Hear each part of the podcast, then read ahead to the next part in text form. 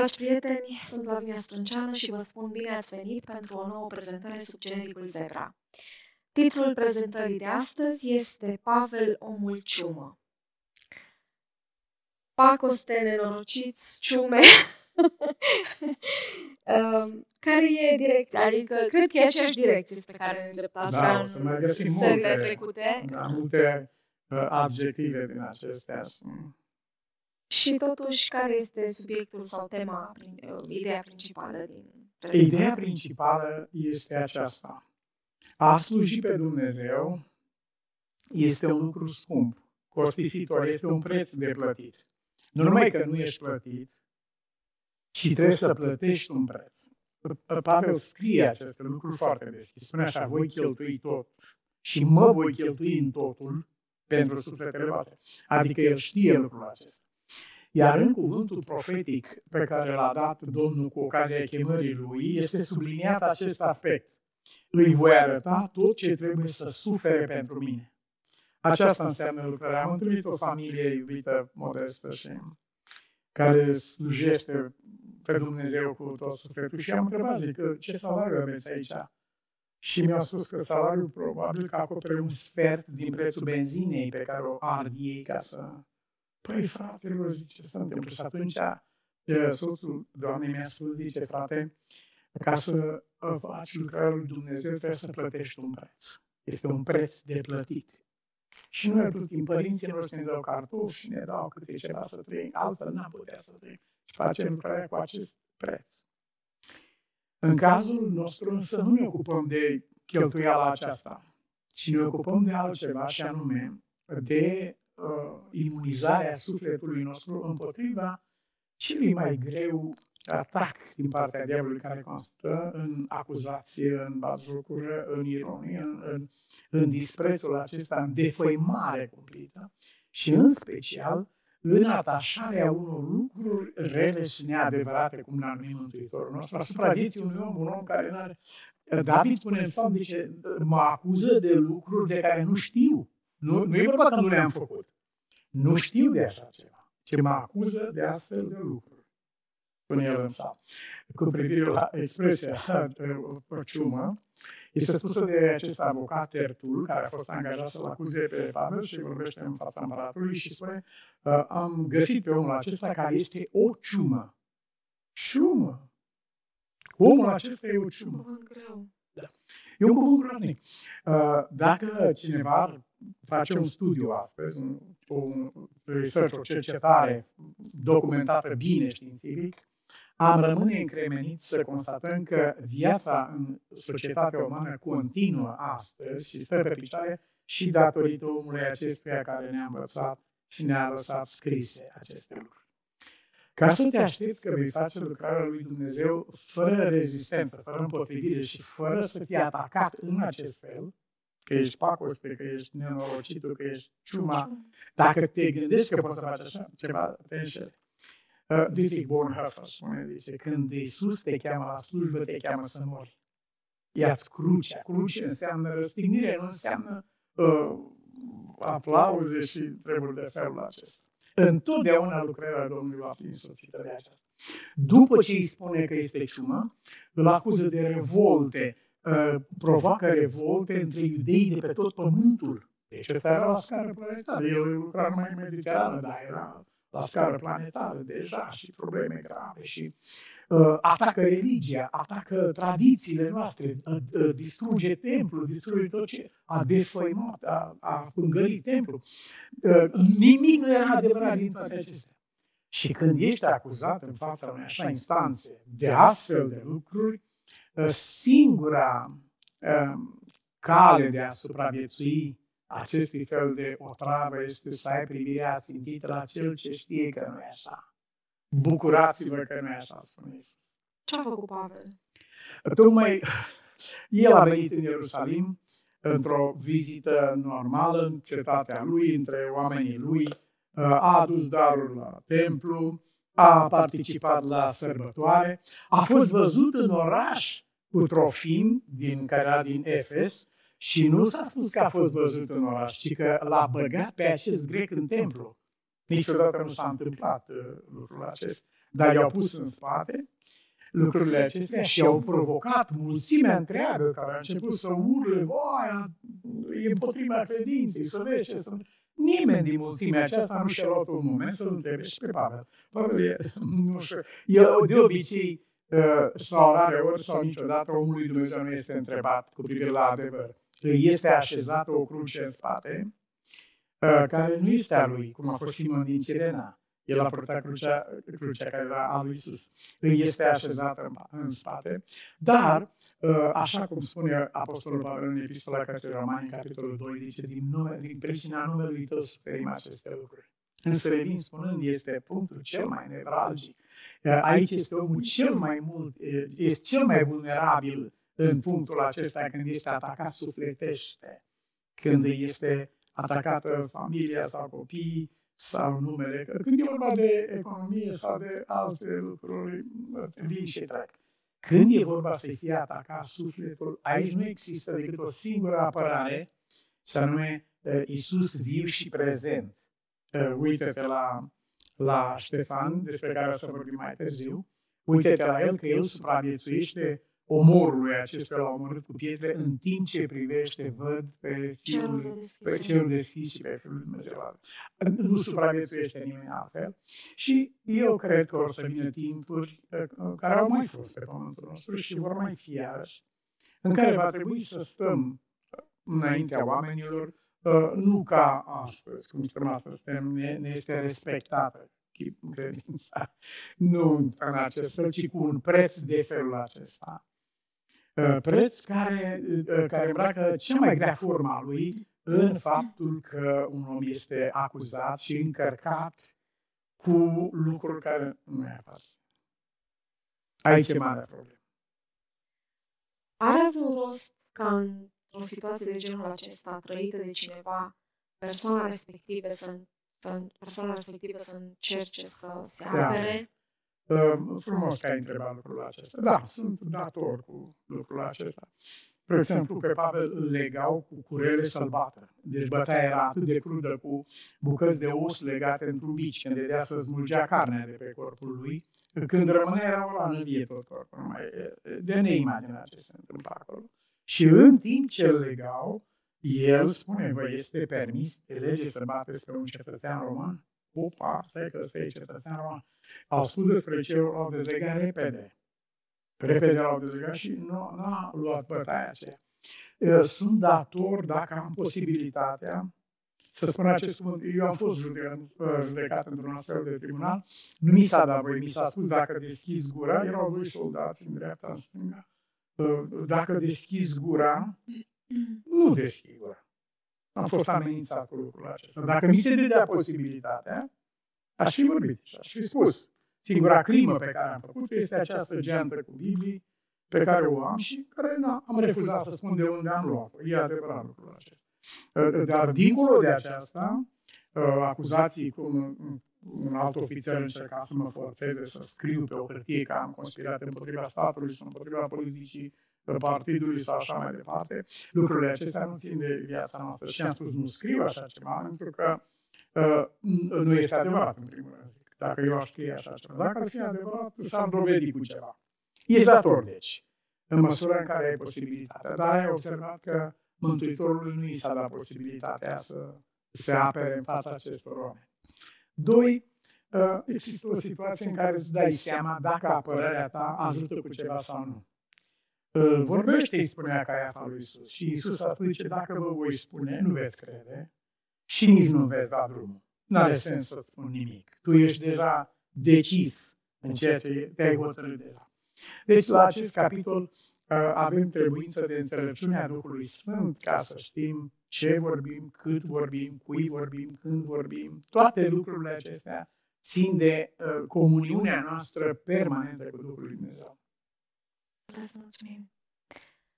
Abia aștept să ascult prezentarea. Rămâneți și dumneavoastră pe A7 TV alături de noi pentru prezentarea Pavel, omul ciumă.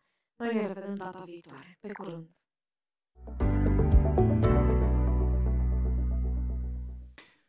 Retrăiesc bucuria de a ne întâlni în jurul cuvântului lui Dumnezeu, bucurie pe care, așa cum am mărturisit cu altă ocazie, nu o poate întrece nicio alta pe pământ. Și spun de ce. Din bucuria aceasta izvorăsc toate celelalte bucurii. Dacă aceasta nu ar fi, dacă Domnul nu ar fi, Biblia întreabă, cine se poate bucura fără Dumnezeu?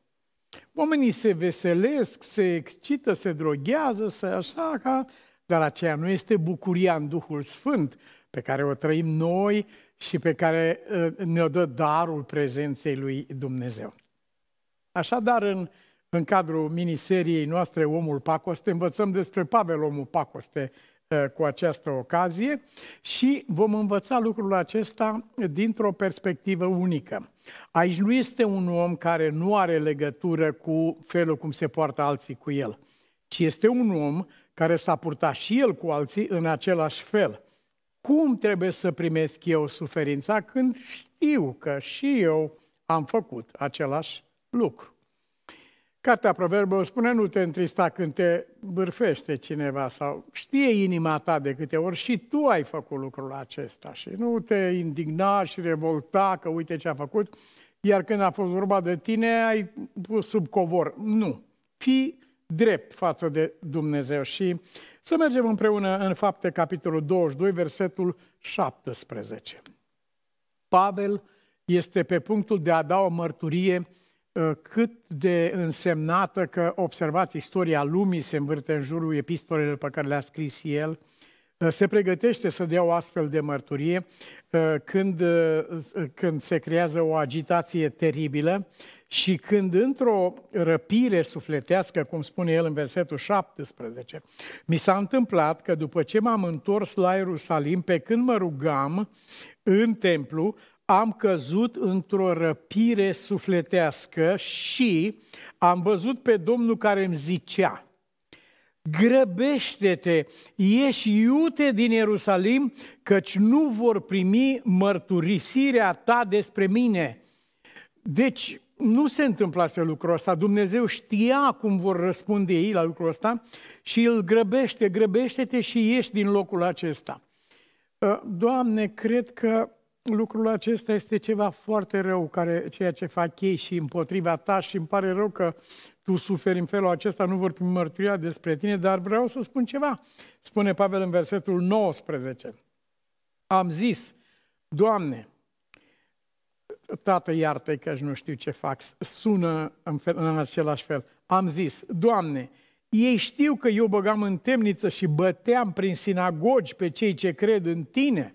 Și că atunci când se vărsa sângele lui Ștefan, martorul tău, eram și eu de față, îmi iuneam încuvințarea mea cu a celorlalți și păzeam hainele celor ce-l omorau. Oamenii știu așa ceva despre mine.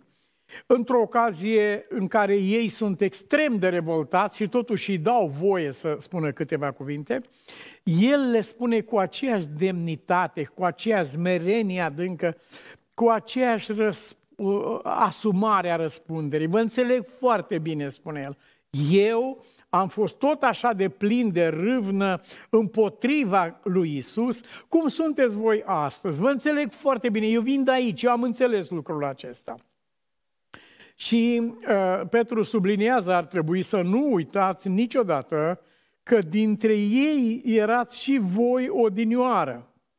Astfel că suntem în situația în care suntem sub această acuzație nedreaptă că toate relele din lume se întâmplă din cauza noastră, dar în timp ce această acuzație este nedreaptă, acestea sunt lucruri rele și neadevărate, nu uit și nu uităm că așa am făcut și noi la rândul nostru când eram departe de Dumnezeu sau chiar când ne-am gândit că facem pentru Dumnezeu un anume lucru. Astfel că știind aceasta, vom putea să primim cu înțelegere ceea ce ni se întâmplă. Moise este acuzat de Egipt, că el este pacostea Egiptului, distruge totul. Ilie este acuzat de Israel, tu ești distrugătorul. Pavel este acuzat că e distrugătorul credinței. Moise este acuzat că e distrugătorul țării. Ilie este acuzat că este distrugătorul naturii. Pavel este acuzat că este distrugătorul credinței. Tu ești pacostea, tu ești distrugătorul credinței. Cum răspundem în această împrejurare? Nu de puține ori a fost așezată crucea asta lui Simon din Cirena, l-a oprins pe omul ăla și a pus crucea în spate. Nu de puține ori a fost așezată în spatele omului lui Dumnezeu această cruce. Strici credința, ați părăsit credința, ați făcut... Și n-a putut să fie ceva mai departe de adevăr decât lucrul acesta, mai ales că Pavel nu era aici prin voință proprie, ci așa cum spune, rob al lui Iisus Hristos, chemat să fiu apostol. Nu m-am băgat eu, nu m-am înscris eu, nu m-am chemat să fiu apostol. Când Domnul i-a spus, ei nu vor primi mărturisirea ta despre mine, el a spus, am toată înțelegerea. Îmi pare rău pentru tine, Doamne. Sufăr pentru tine, fiindcă tu suferi pe nedrept. Eu sufăr pe drept. Așa cum a spus atât de frumos tâlharul acesta de pe cruce, suferim pe drept. E mâna noastră aici. Noi am făcut lucrul acesta. E urmarea a ceea ce am făcut noi. Acest lucru vrea să-l spună Pavel aici. Ia seama, deci, într-o împrejurare, indiferent cât de crudă ar fi nedreptatea, gândește-te și adu-ți aminte dacă și tu nu cumva, poate la o scară diferită, ai făcut același lucru. Nu cumva și tu ai bârfit pe cineva la rândul tău, nu cumva și tu ai nedreptățit pe cineva, nu cumva atunci când tu ai nedreptățit, ți s-a părut că e normal și că așa trebuie și când te-a nedreptățit altul pe tine, a căzut cerul pe tine. Ia seama la aceste lucruri. Trebuie să fii o ființă dreaptă în sufletul tău, să iubești dreptatea. Trebuie să fii drept în fața lui Dumnezeu și dacă însuși Dumnezeu ți-ar spune, vai ce ingrați de oameni, tu trebuie să răspunzi, Doamne, eu știu de ce se întâmplă aceasta, ei mă cunosc pe mine, ei știu de unde vin. Și în momentul acesta, Pavel, care fusese într-adevăr, după cum a descris aici, un prigonitor al credinței și care a fost cel care a participat la vărsarea sângelui lui Ștefan, acolo unde s-a petrecut ancorarea lui, acolo Ștefan a murit ancorându-l pe el de Iisus. Acolo a văzut el într-o ilustrație cutremurătoare, de s-a deschis și cerul pentru felul cum a murit Ștefan.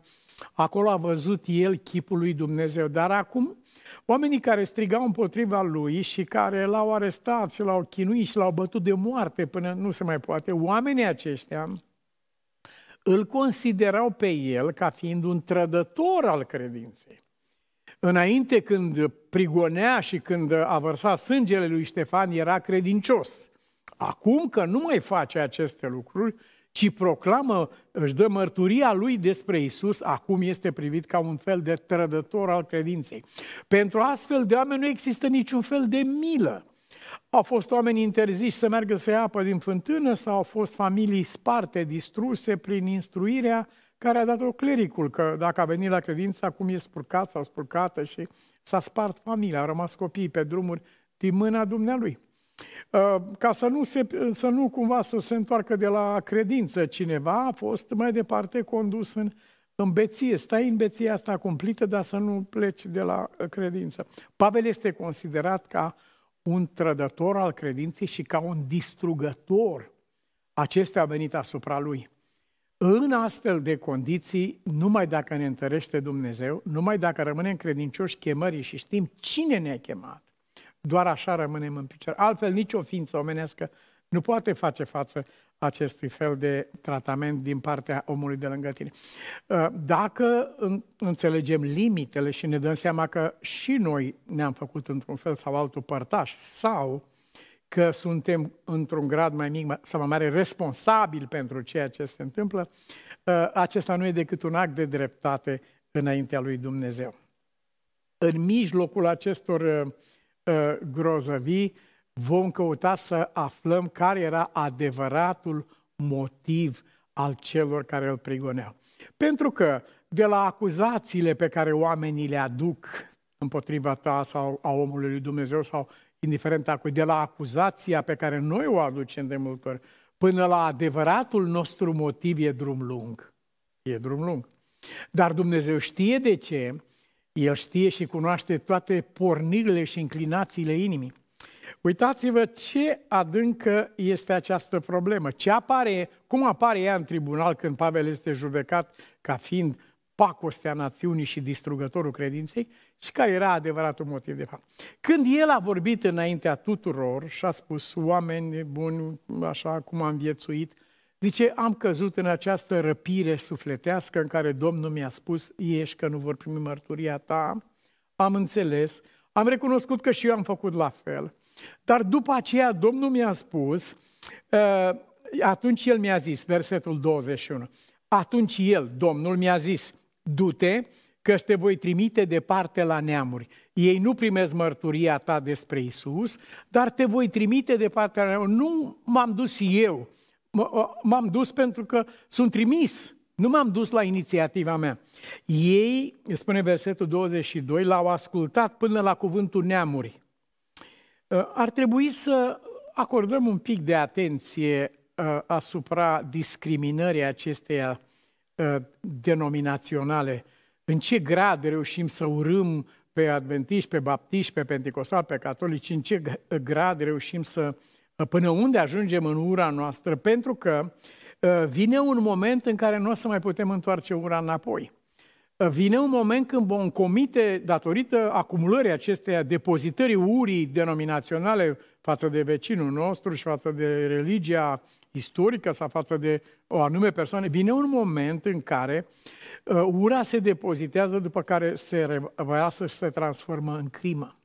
Așa s-a întâmplat aici. Ei l-au ascultat, au rezistat, până când a pronunțat cuvântul neamuri. Te voi trimite departe la neamuri.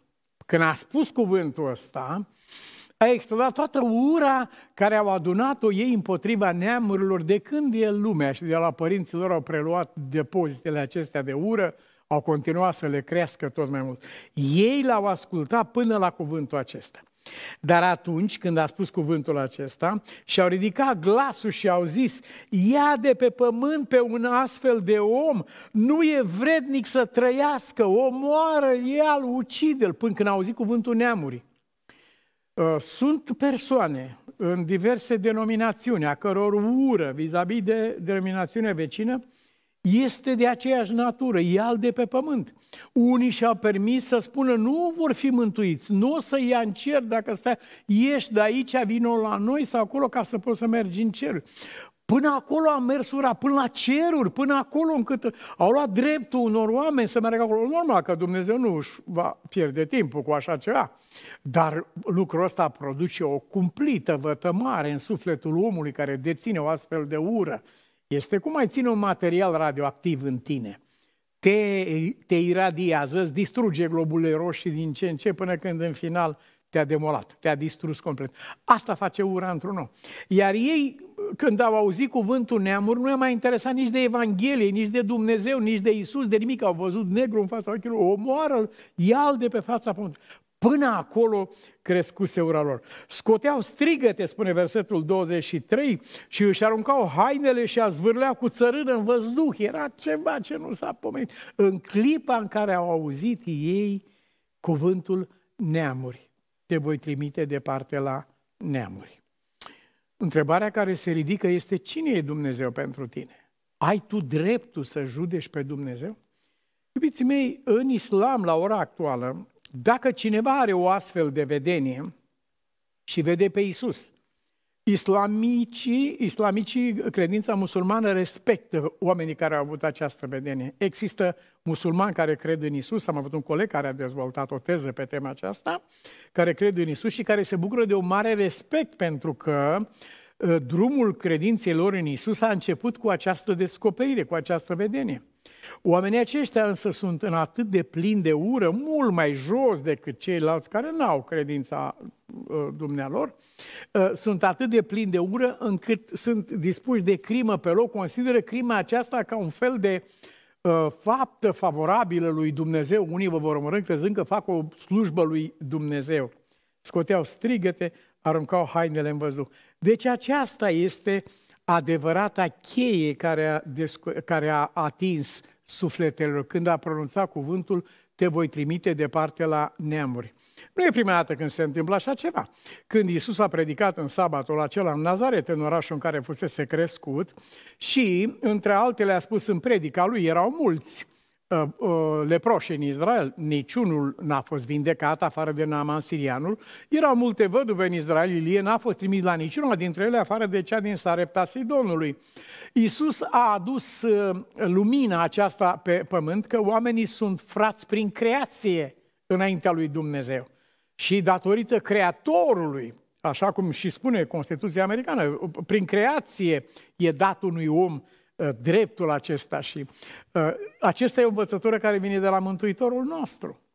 Ei însă erau atât de străini de lucrul acesta, încât în momentul când au auzit cuvântul acesta, au nebunit, l-au scos pe Iisus din sinagogă să-l omoare, pur și simplu, pentru că a spus că mântuirea nu e numai a lor, ci este și la vecinul.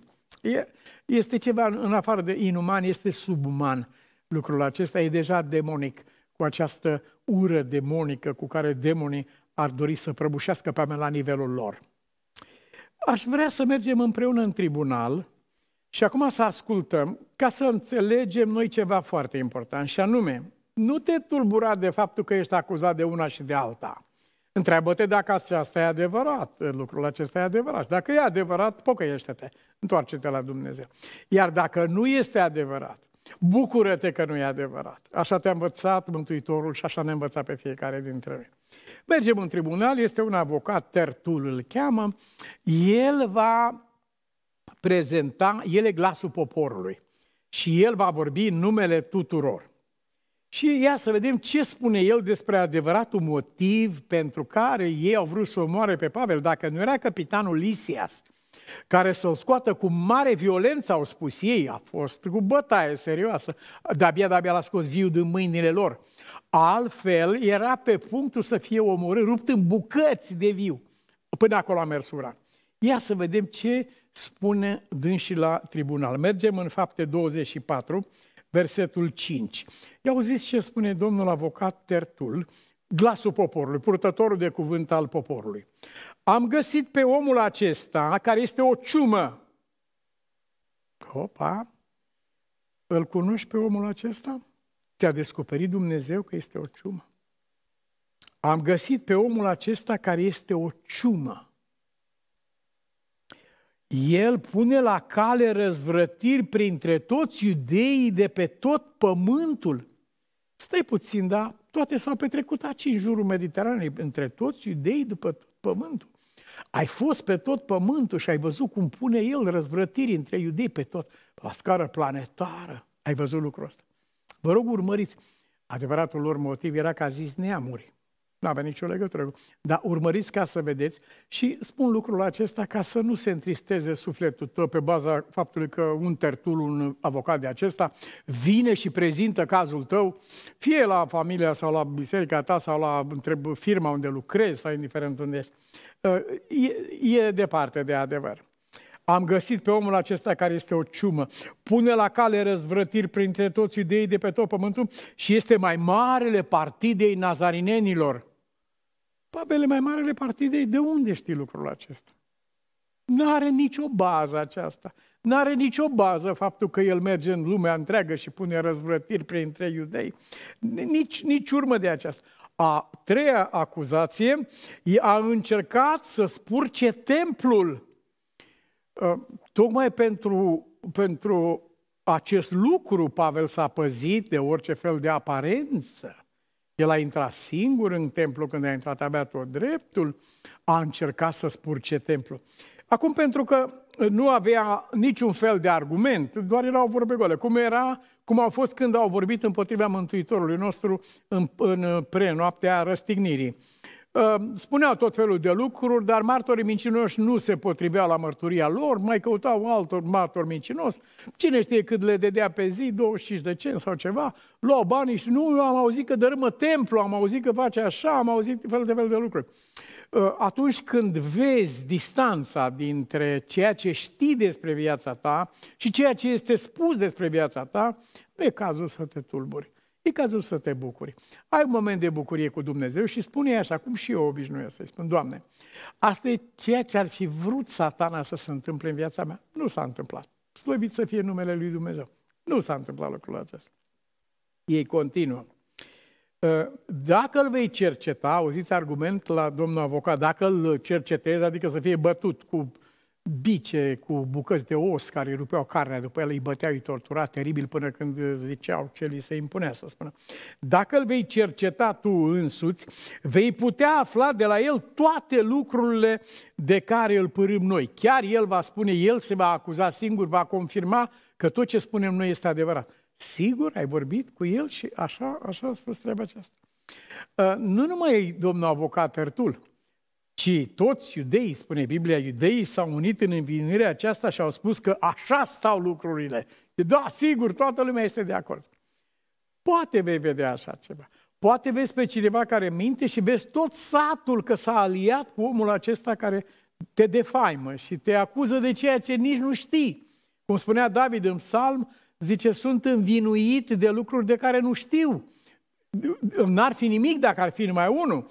Tot satul se aliază cu el și toată lumea urlă, mare Diana Efezenilor, e adevărat ce a spus omul acesta, așa stau lucrurile, spun ei.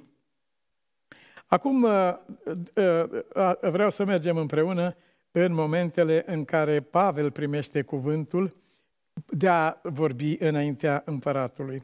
El este acela care răspunde în cuvinte simple și directe.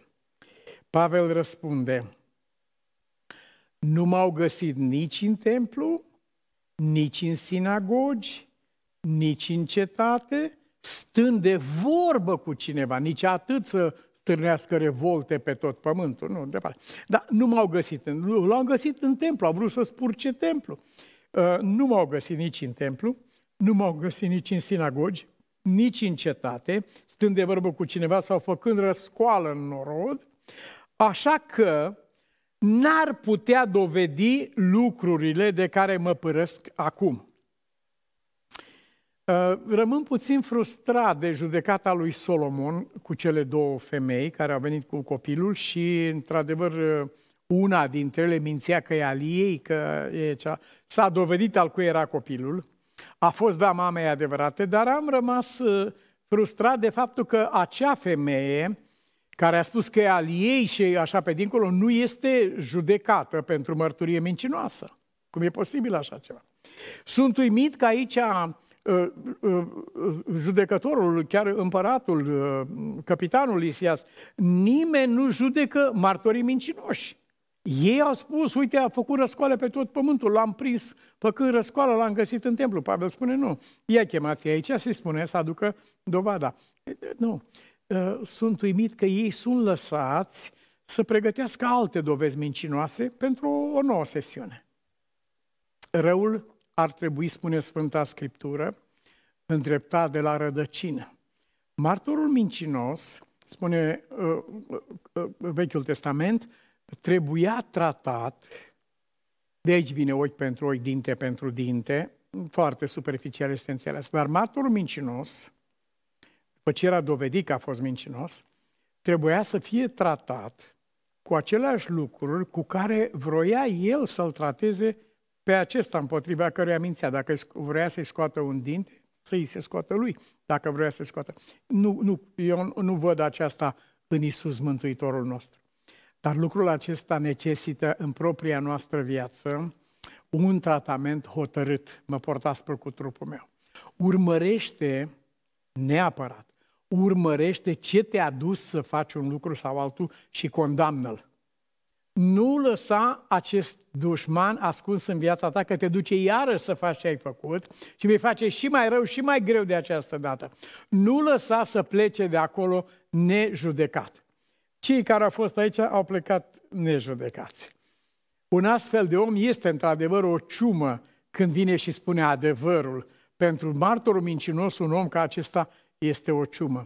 Dar ceea ce este ciumă pentru martorul mincinos este ceva prețios pentru Dumnezeu. Ei vor fi o comoară, spune Sfânta Scriptură în Maleahi, ei vor fi o comoară deosebită în ziua aceea, spune Domnul. El este o ciumă, este o pacoste, pentru că mărturia lui este primită și crezută în final, fiindcă este însoțită de adevăr. Și adevărul are putere de convingere, sunt convingătoare cuvintele adevărului, spune cartea lui Iov. Și mărturia lui este primită clar. Când în fața lui Pilat a fost acuzat Iisus, Pilat n-a ascultat niciuna din acuzații, ci a spus, este clar că din invidie l-au adus aici. Nu vedeți că tot norodul se duce după el, invidie. Aceea a fost cea care s-a manifestat în judecarea lui Iisus. Judecătorul n-a înțeles greșit. El a înțeles că este cu totul nevinovat. Aceasta a înțeles-o și tâlharul de pe cruce. Numai cel care este pornit la rău, el nu va înțelege niciodată. A înțeles treaba aceasta și sutașul acesta care păzește la cruce. Omul acesta era fiul de Dumnezeu, complet nevinovat. Cu ajutorul lui Dumnezeu, bazat pe descoperirea aceasta a cuvântului, o să ne aducem aminte în astfel de împrejurări. Și Duhul Sfânt ne va aduce aminte. Aduți aminte! Domnul a trecut pe aici, acuzat cu așa fel de lucruri și în același timp Domnul a trecut prin situația aceasta, în timp ce inimi de oameni au înțeles adevărul despre el. E adevărat că poate fi înșelată multă lume, dar nu toată lumea.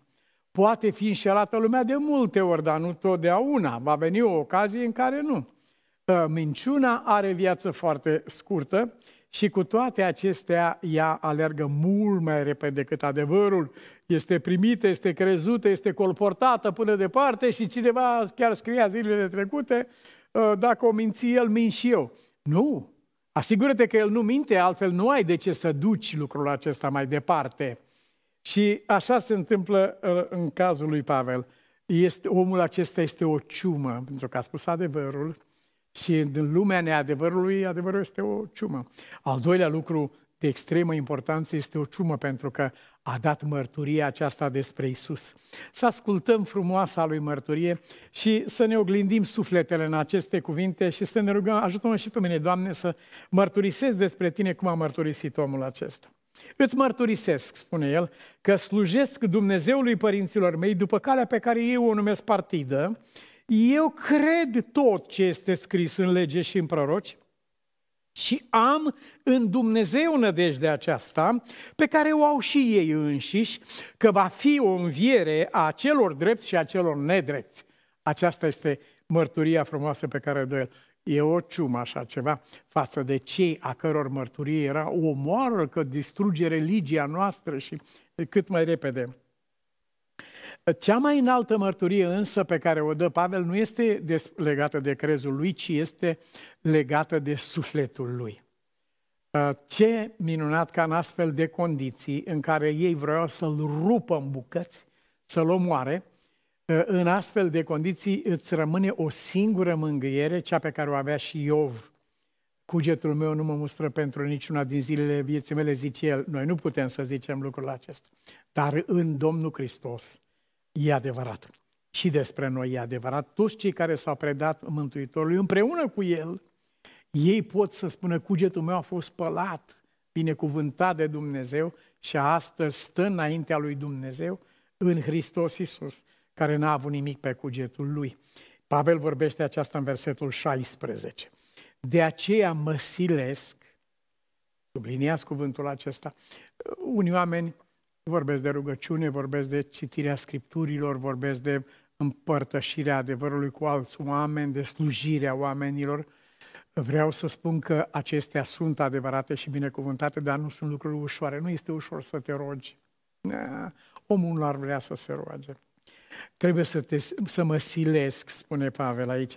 Omul nu ar vrea nici să citească Scriptura, nici să vină la biserică, să se scoate, nici să se aplece jos, să ridice pe omul ăsta căzut între tâlhari. Nu, dar mă silesc, mă port aspru cu trupul meu, mă lupt, dar nu ca unul care o lovesc în vânt și nu știu pe unde merg, știu ce am de făcut. Mă silesc și uitați-vă în ce domeniu. Mă silesc să am totdeauna, păi când și când mai e, da, totdeauna ce să am? Un cuget curat, atât înaintea lui Dumnezeu, cât și înaintea oamenilor. Dacă lucrul acesta se împlinește în viața noastră, poate să spună oricine ce vrea. Omul acesta distruge credința, a creat revolte între oameni, între iudei, pe toată suprafața pământului. El, ne învață să nu plătim biri cezarului. Vin romanii și distrug tot neamul din cauza lui. El a spus că va dărâma templul. Dacă toate acestea ți le vei auzi în viața ta, în jurul tău, îngrămădite asupra ta, dar tu știi că înaintea lui Dumnezeu și înaintea oamenilor tu ai cugetul curat. Nu poate fi o binecuvântare mai mare decât asta. Cum poți să am cugetul curat? Dacă ești în Hristos Iisus. Acolo este curăția noastră. El a fost făcut pentru noi curăție. Noi nu stăm în curăția noastră înaintea lui Dumnezeu. Noi stăm în curăția Domnului Hristos. Noi nu stăm în dragostea noastră față de Dumnezeu. Cine ar putea să spună lucrul acesta? Dar noi stăm în dragostea Domnului nostru Iisus Hristos înaintea lui Dumnezeu. Noi stăm în dreptatea Lui. Noi stăm în ascultarea Lui. Noi stăm în credința Lui. Credința Lui Iisus, nu la noastră. Noi stăm... De aceea putem să spunem după cuvântul acesta: mă silesc să am totdeauna un cuget curat. Păi cine era omul ăsta care vorbea că să am un cuget curat? Păi era chiar omul care lăsase un râu de sânge în urma lui. Biblia spune că sufla amenințare împotriva bisericii și era atât de înspăimântat ucenicul Anania că nici în fața Domnului nu-i trec emoțiile și fricile de omul acesta. Doamne, știi ce face omul ăsta? El, acest om, prin primirea Domnului Iisus Hristos și prin viețuirea Lui în Domnul Hristos, nu mai trăiesc eu, ci Hristos trăiește în mine și eu sunt în Domnul Hristos, pe calea aceasta, poate să spună aceste cuvinte. De aceea mă silesc și am totdeauna un cuget curat, să am totdeauna un cuget curat înaintea lui Dumnezeu și înaintea oamenilor. Când l-a chemat bunul Dumnezeu, în timp ce ei îl condamna la moarte, Domnul îi spune: Pavele, da, tainic, asta nu se spune la microfon, tainic, îi spune: Pavele, cum ai mărturisit în Ierusalim, așa trebuie să mărturisești în Roma. În Roma! Nu trăiește nimeni care mărturisește în Roma. Are Dumnezeu niște căi și mijloace, nu te teme de lucrul ăsta, te va lumina Dumnezeu. Și, iubiții mei, n-au existat împărați, senatori, pretutindeni în casa cezarului, se știe despre mine, despre nădejdea aceasta, se știe că sunt în lanțuri pentru Domnul Iisus Hristos. Ba mai mult, le scrie el Filipenilor în capitolul 1, zice, nu numai că se știe toată casa împăratului, așa cum a spus Domnul, vei fi martor la Roma, toată lumea va asculta. Nu numai că se știe aceasta, dar spune el Filipenilor, inimile fraților au fost încurajate și înviorate și ei mărturisesc acum, și trage el concluzia aceasta în capitolul 1 din Filipeni, zice, spune el, zice, împrejurările care au fost menite să-mi distrugă mărturia și mărturisirea Evangheliei s-au întors în favoarea predicării Evangheliei și nu cred că exista vreo altă cale pe care Evanghelia ar fi putut fi predicată sau lucrarea vieții mele personale, zice Pavel, ar fi putut să aducă roade în felul acesta.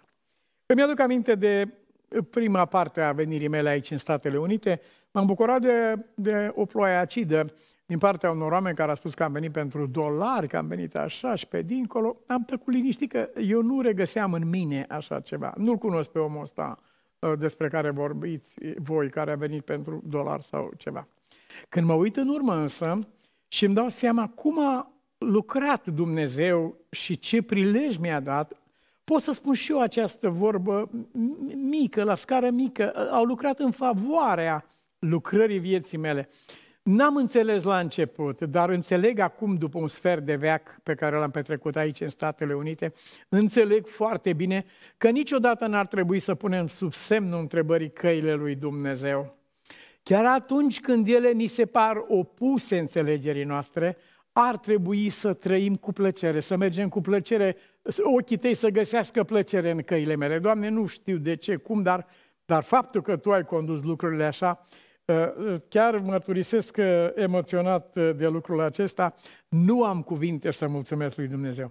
Așa de puternică e mărturia lui în Roma, împăratul Agripa, Felix, Festus, Berenice, toată lumea care este acolo, toată lumea vine, vrea să audă, vrea să înțeleagă mărturia lui. Iudeii vin zi și noapte în celula în care este legat, 2 ani la Roma, acolo, discută despre Mesia, despre promisiune. Nicăieri n-ar fi avut el un amvon ca acesta. Și ce amvon este acesta? Cel pe care l-au pregătit ei, când 40 de oameni au zis, voi au luat post și rugăciune să omoare pe Pavel. Și au aranjat, chemați-l să-l judecăm și pe drum noi îl omorâm. De la închisoare până acolo, noi îl omorâm. Au vorbit cu mai mari preoți și mai mari preoți n-au spus la autorități cum ar fi trebuit. Vedeți că se pregătește un asasinat. Ești responsabil dacă ai știut de un rău din biserica ta sau din familia ta și n-ai spus, n-ai scăpat victima. Ești responsabil, ești părtaș cu criminalul. Ei n-au spus treaba aceasta, dar Dumnezeu a plantat acolo pentru el pe fiul sorei lui, pe nepotul lui. Și nepotul lui Pavel a auzit jurământul lor, jurăm să nu mâncăm nimic, postim până îl omorâm pe Pavel. Nepotul lui aude, merge și spune lui Pavel, Pavel îl trimite la căpitan și în momentul în care aude căpitanul că a fost pus la cale acest asasinat împotriva vieții lui Pavel, îl duce în cetate, în Cezarea. Iubiții mei, niciodată să nu ne îngrijorăm că se va întâmpla ceva care este dincolo de cunoștința lui Dumnezeu și dincolo de providența lui Dumnezeu. El a pregătit mijloace. Cei 40 de oameni care au postit și s-au rugat să omoare pe Pavel, se înțeleg între ei unde ne întâlnim, după colț acolo. Acolo discutăm treaba asta. Domnul îi spune nepotul lui Pavel, du-te și stai acolo. Dar de ce acolo? Păi o să vezi de ce. Când stă acolo, aude lucrul acesta. Am avut un moment foarte plăcut cu un frate în vârstă care a fost bătut, omorât de un ofițer în armată pentru credința lui, pentru mărturia lui. Și ce poate să facă el? Ce putere să aibă un biet soldat sărac împotriva unui ofițer care avea toată puterea, toată autoritatea, toată pur și simplu drept de viață și de moarte asupra lui. După o așa bătaie groaznică cum a suferit el din mâna acestui ofițer, are îndemnul de la Dumnezeu, mi-a povestit personal, am stat de vorbă cu dumnealui, are îndemnul de la Dumnezeu să meargă un pic la soare acolo, mai în spate, după clădirile acelea, s-a așezat pe un mic maidan, la soare să-i vindece Dumnezeu rănile deschise și loviturile în inimă și în plămâni și în ficat și era zdrobit corpul lui. Pe când stătea el și zăcea acolo pe movila aceea, deodată aude discuție, șopa, șopa, șopa. Când se uită, cine era? Domnul colonel fura fân de la unitatea militară și îl vindea unor civili care veniseră cu căruțele, gata, au încărcat, au schimbat banii, tot. Este atâta de orbit de tranzacția aceasta și de banii aceștia, încât nu vede pe băiatul ăsta suferind, care era chiar lângă el pe movilă. În momentul în care se întoarce, oamenii aceia se duc cu fânul lor și el se întoarce înapoi, îl vede și își dă seama că a văzut tot ce s-a întâmplat acolo.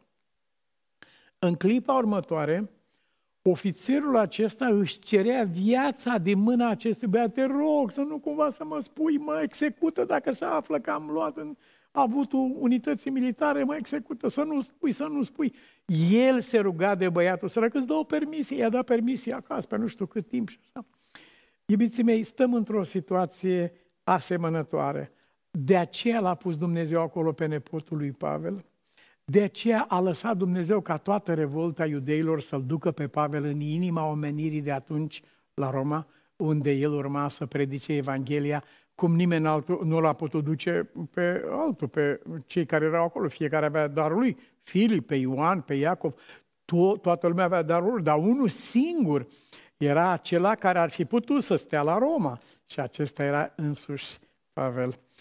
Predicarea lui a fost atât de eficientă acolo încât în versetul 25 scrie cuvântul că pe când Pavel vorbea despre neprihănire, înfrânare și judecata viitoare, fusese chemat, a fost chemat de Felix, a chemat pe Pavel și l-a ascultat despre credința în Hristos Iisus.